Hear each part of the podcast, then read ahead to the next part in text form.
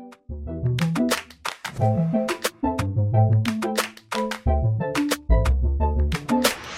somewhat more comfortable collecting real estate than I am collecting other stuff.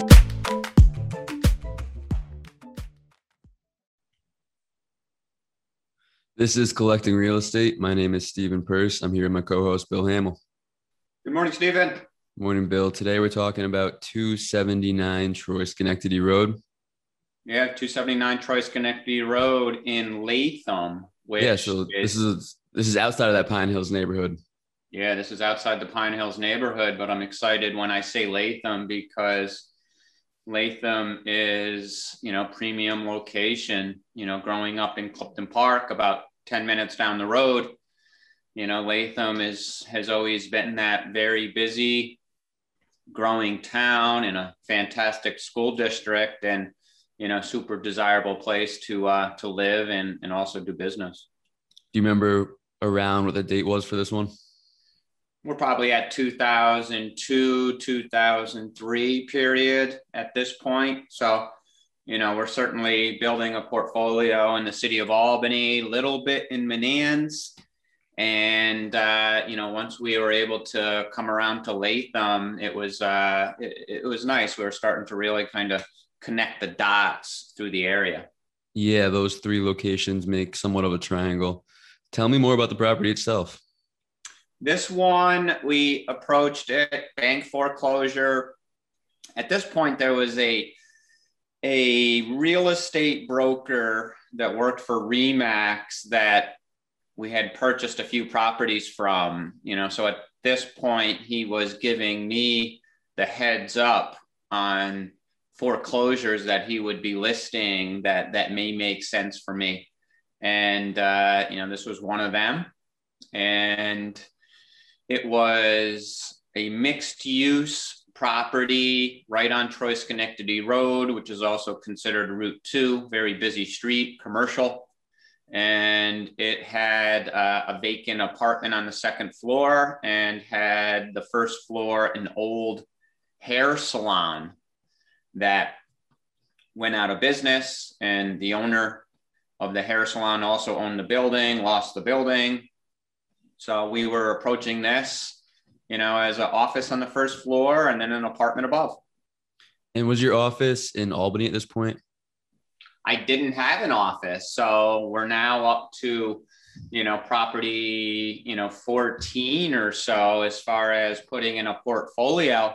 So, you know, up till now, we're just running our business out of our house. Okay. You know, s- simple administration, bookkeeping, and, you know, running around collecting real estate, working on real estate, you know, out of our pickup trucks, I guess you can say.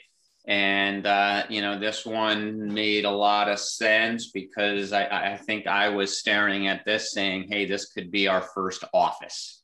Okay. I think our numbers are off on the the count because there's a couple that you flipped, so you're not counting them for the portfolio, and I'm still counting right. them. Just to note that. What made you decide that it was time to get an office? Well, we at, at this point we had uh, you know, we're we're in double digits now. You know, yes, we're we're a little bit off on our on our number count because my numbers are different than yours for for different reasons. Um, but we now had quite a bit. We're we're um, let's see 10 years in the business and you know this property had a small space had a detached two car garage and we're able to now set up shop so to speak because of our current inventory and i was also a real estate broker selling property to different people so what comes along with that is needing an office space to, to meet potential clients, you know, just to be a legitimate broker at that point. Did you have any plans to hire employees when you first got the office? Yes, I believe we, we, we knew that we needed, you know, at least a part-time person to answer uh, the phone and do simple tasks. So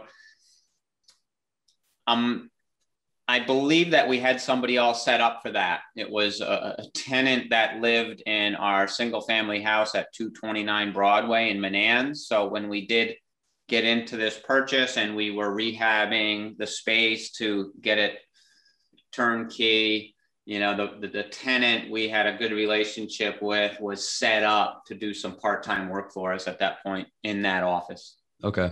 I like talking about this one because this is the first property that we've discussed that I've actually seen myself because this is the office you were using when I first started working with you. Did you feel like you, you almost made it at this point? Because up until now, you've been only purchasing investment properties, and now you're purchasing something for yourself, and it's an office, and you can put your stuff in there. You can sit down and say, I'm, I'm going to go to work, and I've actually made a business for myself. Absolutely. At that point, it was clear that I could be an entrepreneur in real estate. So I had the real estate portfolio growing. I was a broker. You know, friends and family were, were hiring me to help them purchase property or list their property.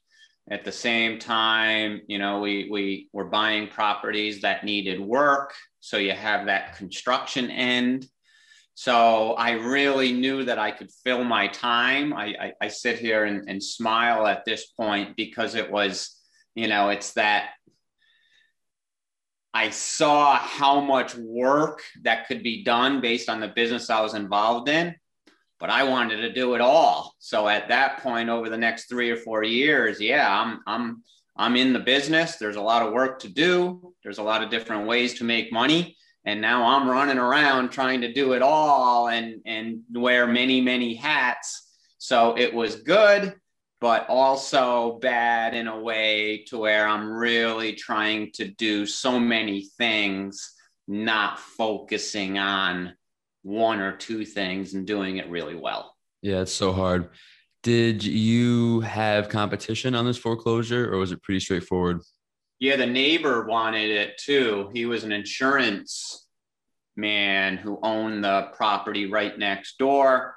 And, you know, he he saw this building, you know, probably for the last year, year and a half in a distressed manner. So, you know, he knew that eventually something will come of it. So when it did list, you know, he was on it as well. Fortunately, that broker that brought us the deal, you know, I, I was hungry and knew about the deal and knew the importance of, you know, as soon as you see it day one, if you can make sense of it, buy it quickly. So we were able to, uh, you know, slam it home faster than he was able to compete. I, I still believe it came down to here's our best offer. We saw his best offer and and fortunately we won.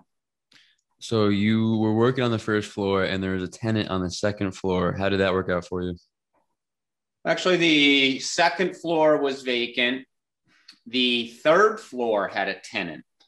And the third floor was just an attic apartment that was illegal so it was mixed space commercial, but also had a variance for a one bedroom apartment. So we came into this knowing we had to rehab the garage, the first floor space conversion from hair salon to an office. The second floor, one bedroom, just needed a little bit of work. That was a cleanup, and then just take care of, you know, getting it fresh and clean for the next tenant. And then the third floor had this attic apartment where a guy was paying like 300 bucks a month. And uh, you know we we let him stay for the next probably year and a half two years. And until he moved out then we just stopped renting that apartment because it was illegal. You know someone was not supposed to be living in that attic space. Mm-hmm. Now up until this point you, you spent a lot of time running around between the properties doing construction yourself did you see your day to day schedule change now that you had an office? Yeah, now I had a place to hang my hat, so to speak. So, you know, between the properties that we're purchasing on, the properties that we're working on, because our deal flow is is is pretty good at this point, and we're staying busy with all of that. So we have properties to manage, properties where we're swinging a, a hammer and rehabbing. And then I'm also representing buyers and sellers. So I'm in and out all day you know, depending, you know, with a with a with a work list, to do list that could choke you. Um, and you know, I loved it. You know, so it was just being super busy, doing a lot of different things, and and and that was our spot. You know, I I felt significant at that point where you know I, I had an office and and you know we got a business going here. At this point you had you said 14 properties. How many units do you think it was? You know 30 Oh, geez. At, at, that point, it's funny because when I would, you know, be with friends and and still probably having roommates at that point, it was, you know, now I'm able to in my head go from property one to 14, where friends would say over a beer, Hey, how many properties do you have now? And I always had that answer because it was such a, a, a deliberate, slow rental growth. I always knew what my what my portfolio consist, consisted of so at that point, I'm, I'm able to, you know, two family, two family, two family going through in my head to the point where, you know, at that eh, probably 19 or 20 units. Okay. Um, you know, uh, at that point. Because the property before this was the seven unit. So that's why I was wondering if at this point were you only looking for those larger commercial spaces or are you still interested in duplexes and smaller multifamily? Oh yeah, I was definitely that the, the small two families were still in our wheelhouse. I think at that point I was very, very still programmed that these two family houses in the city of Albany and starting to get into looking in the city of Cohoes because right, it's right down the street from Latham. And you know, two family up and down flats was our wheelhouse, and and I was anxious to continue that collection looking back, would you have gone after bigger properties instead, knowing what you know now? Oh, absolutely. Absolutely. At that point, at that point, I, I think going back con- to continue take advantage of the opportunities with the small properties because there still was a lot of, of good profit potential. Um, but opening up you know my mind to hey let's let's really see if we could get into um, an eight or a 10 or a 12 unit based on how well that seven unit was doing and and i don't know why i, I didn't make that aggressive mindset jump um, you know it still took you know geez a, a number of years to really aggressively want to do that you say 8, 10, 12. I'm thinking you go after the 30s and 40s. Yeah. Well, at this point, I went from buying a seven unit. Then yes, we bought the office, which was great. That was exciting. That that that was necessary to to make that legitimate step into the business industry. You know, but then I immediately fell right back into the twos. You know, I was, calling, you know, just because it was what we did, what we got really good at, it, you know, creating this system of I know exactly what it takes to, you know, handle one of these two families. And, you know, so it's easy for me to say I should have jumped into the eights and tens. I wasn't even aggressive enough to do that. So I appreciate you saying, yeah, I should have been into the 20s and 30s, but geez, that wasn't even, that was, I, I didn't even think that that was possible for me, which is, which is crazy on that limiting belief that I, that I had for myself. Would you, going back, completely hypothetical, would you sell off the smaller stuff to buy one bigger property? Again, knowing what you know now, would that trade off be worth it? Geez, it's such a difficult question because I valued building that portfolio up where I was a buy hold guy, even if I didn't have the limiting belief and I knew that I could get into larger multifamily. You know, I would have my my goal still may be looking back just to buy the smalls and buy the bigs and then just to build that portfolio as well as I could yes, real life kicks in. You only have so much money to do deals and you know, cash is king. So mm-hmm. cash mm-hmm. was always the biggest challenge in growth. So once you do get into the larger multifamily, if I had at an earlier point, it probably would have been necessary where I'm using that equity from the small stuff to get into the big stuff yep. or selling some smalls to get into the big stuff. So, um, you know, I just would have had had to get much more creative at that point. Where was your deal flow coming from at this point? Was it mostly MLS or was there some off market deals as well?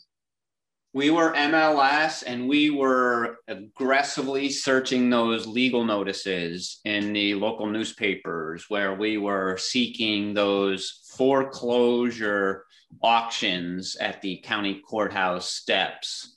You know, those where we had some real good success getting some serious, serious buys um, in that market. So, you know, that's where we felt like, you know, you can get those deals uh, where you're, you're buying stuff at 30, 40 cents on the dollar. And, you know, that those were the steals of the market. Do you still check those listings? Yeah, we do. It's it, not like I, I, I should. You know, the larger multifamily doesn't come across that way. You know, we do still check them because I still leave it open for flip opportunities. My wife got into flipping properties seven, eight years ago. So that's her enjoyment. And she primarily would like to just buy single families or two families and, and flip them. You know, that that's more of her comfort zone. So it's something that I'll always consider as long as we can get into it. I turn it over to her. You know, she takes care of the A to Z of, of, of what we do to flip a property, and, and I don't get distracted with it. I think I need to check those listings more often because such an important part of the puzzle is buying right, and you can really find some good deals on there. No doubt. I could even share with you that, you know, the Fortune and foreclosures um, um, publication that I purchased, you know, that the rules don't change, you know, that, that the same the same concepts still exist on how to look for those and, and how to research those and, and how to actually buy those. So, you know, it just it, it just came about from my learning curve, my education that I was able to, you know, get, you know, so I was able to be aggressive buying that style property. Is there anything you would do differently for 279 Troy Schenectady? 279 Troy Schenectady do differently. I, I, don't think, you know, I, I, don't think so. You know, it had its ups and downs. It was, uh, now we have commercial space. So once I did move out of there, you know, 10 years later, you know, I, I found uh, once again um, how difficult sometimes you know it is to, to rent a, a 900 square foot office. You, figure that you could just put it up for rent just like an apartment and it would rent. But you know uh, you know i went through a couple stints over the years where you know that office space took me you know eight nine months or a, or a year to to fill. I forgot that you had left that office and then gone back to it. Why did you leave it we left because I had purchased a, a mixed use space in the Center Square neighborhood of Albany in like 2004 or 2005.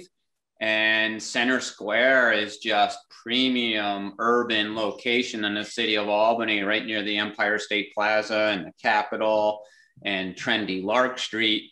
So now um, um, I've got some larger multifamily in that neighborhood. And it was just really elevating our portfolio at that point. And I was able to take over this office space at that location on Hudson Avenue. And my goal was to really build a business base in that neighborhood where now I could sell multifamily for four or five, six hundred thousand dollars, and also manage the inventory that we built up in a short period of time in Center Square. And I, I just wanted to take over that neighborhood. So that's where you wanted to be. Why did you end up going back to Troy Schenectady Road? Well, it ended up being another eight, nine, ten years in in Center Square. So we continued to build up a portfolio successfully, and I was, uh, you know, a property manager of of 230 units at that point. and I, I just I feel like I just I just played it out. I I did not turn into that sales broker I really wanted to be in that neighborhood. I, I found out that, you know, in real life, you know, I was known as the property manager in that neighborhood, not the sales broker.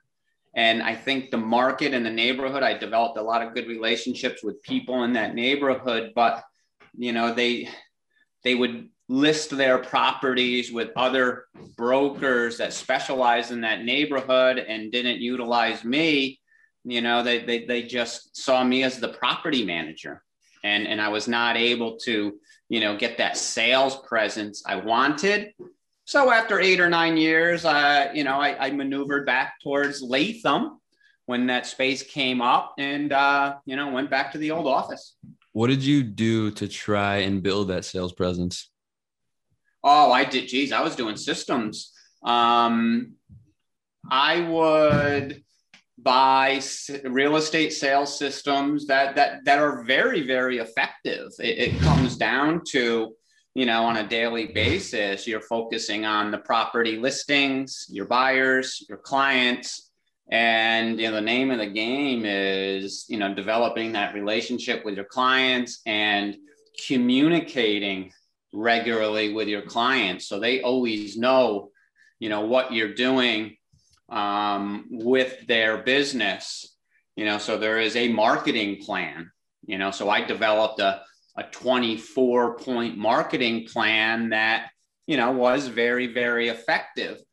Where i had difficulty was um, managing 230 units and building a continuing to build a portfolio and that and that was taking away probably 70 or 80 percent of my energy and my time and and i never focused more than 20% on the sales end so i was never able to get that sales where i wanted it to be because my focus was more on the property management yeah, at this point, you have a property management company, an investing company, and a brokerage company.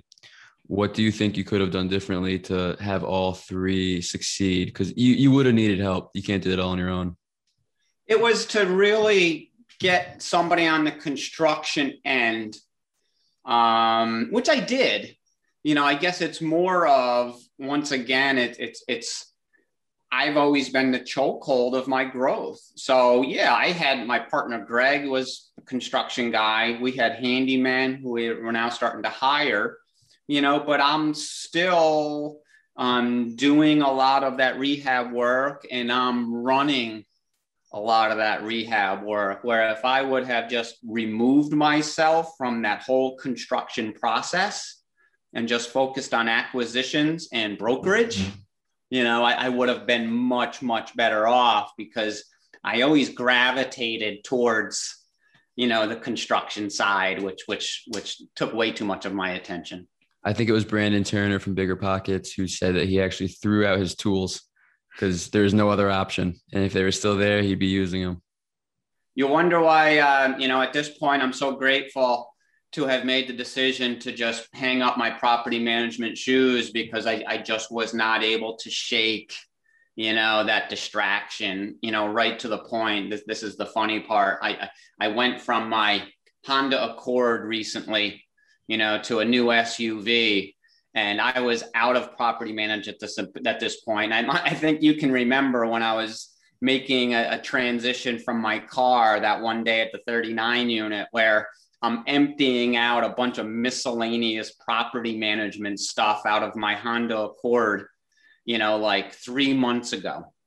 Yeah, that was definitely where, a work vehicle. Yeah, so where where I'm putting it into our our storage, where you know to kind of jump into your Brandon Turner, you know, I, I should have been taking all that stuff and just throwing it in the dumpster. Um, I should have done that with what was in my vehicles five or 10 years before that, which was always filled with tools and property management stuff. So I, I just could not shake that part of the business until I, I hired third party management. And I, and I think I'm close to being cured. It, it takes a transition period, definitely. Yeah, a long one for me. Is there anything else you want to add for this one? No, I think that sums it up. All right. Well, that was a good discussion. Thank you, Bill. I'm looking forward to the next one. All right, Steve.